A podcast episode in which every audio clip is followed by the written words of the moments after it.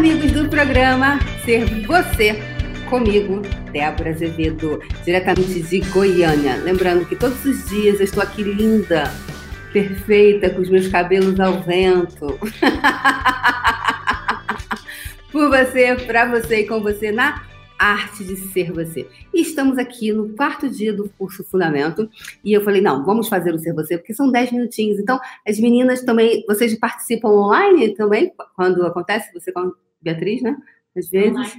Não, mas você vê, assiste depois. Você assiste depois.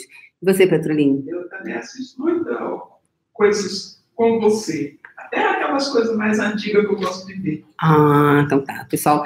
Então temos aqui Ione, Elaine, Ione Monteiro, Elaine Lima, Lourdes Simão, Emanuela, John Barreto. Jó?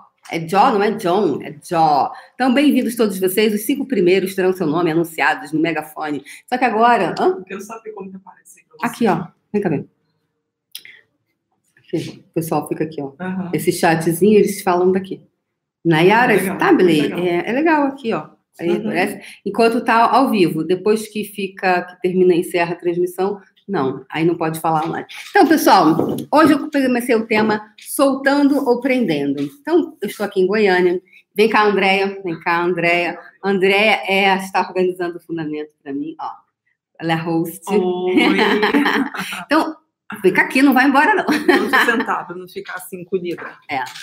Nada de satanás ficar encolhida. Não. É que ela tem 1,87m, então. então, André me disse que tinha um senhor aqui em Goiânia, que mais conhecido como o Homem da Bosta. Por que, que ele era conhecido como o Homem da Bosta? Porque ele faz cocô artificial. É, não, ele faz ele cocô. Vende. Ele faz cocô artificial. ele esculpe cocô artificial. Ele, assim. Mas como é que é? Ele pega o cocô dele e esculpe? Acho que não é dele, não. Bom, então, é dele, porque é ele que produz, ué. Mas é organicamente? Não. não, brincadeira. É esse aqui, ó, pessoal. Esse aqui. E aí, ontem nós estávamos na feira buscando o cocô, né? O homem da bosta. E aí, a gente não encontrava. A gente chegava num lugar, aí eu, eu falava assim: olha, acabou de passar. E a gente caminhava 50 minutos andando. Aí a André foi para o segurança da feira, de novo pela segunda vez, e falou assim: é, a gente está procurando o homem da bosta. É, aí o cara, ah, mas a gente viu e tal. Não. Aí eu cheguei para o guarda e falei assim: senhor, eu vim do Rio de Janeiro atrás dessa bosta. Tô... Aí ele olhou assim para mim e falou: tu vai fazer sacanagem com alguém. tipo assim, não é possível que ela veio do Rio de Janeiro para Goiânia atrás disso aqui, de cocô. É, é, como é que é? é? É o quê? Ele gritava assim na feira antigamente.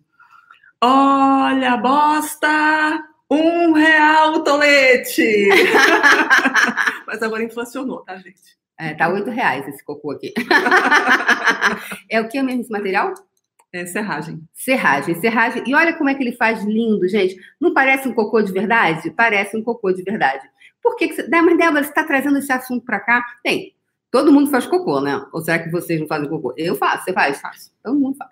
Por quê? A gente em algum momento a gente eliminar. E hoje foi muito interessante, porque no puxão, que é esse treinamento que eu começo de manhã às 7 horas da manhã, eu falei, trouxe esse assunto também. E foi interessantíssimo, porque é, a gente vai, vai costurando, vai costurando, vai costurando. E teve uma pessoa lá que estava com várias questões de saúde. De, ela, não, ela não estava com questão de saúde.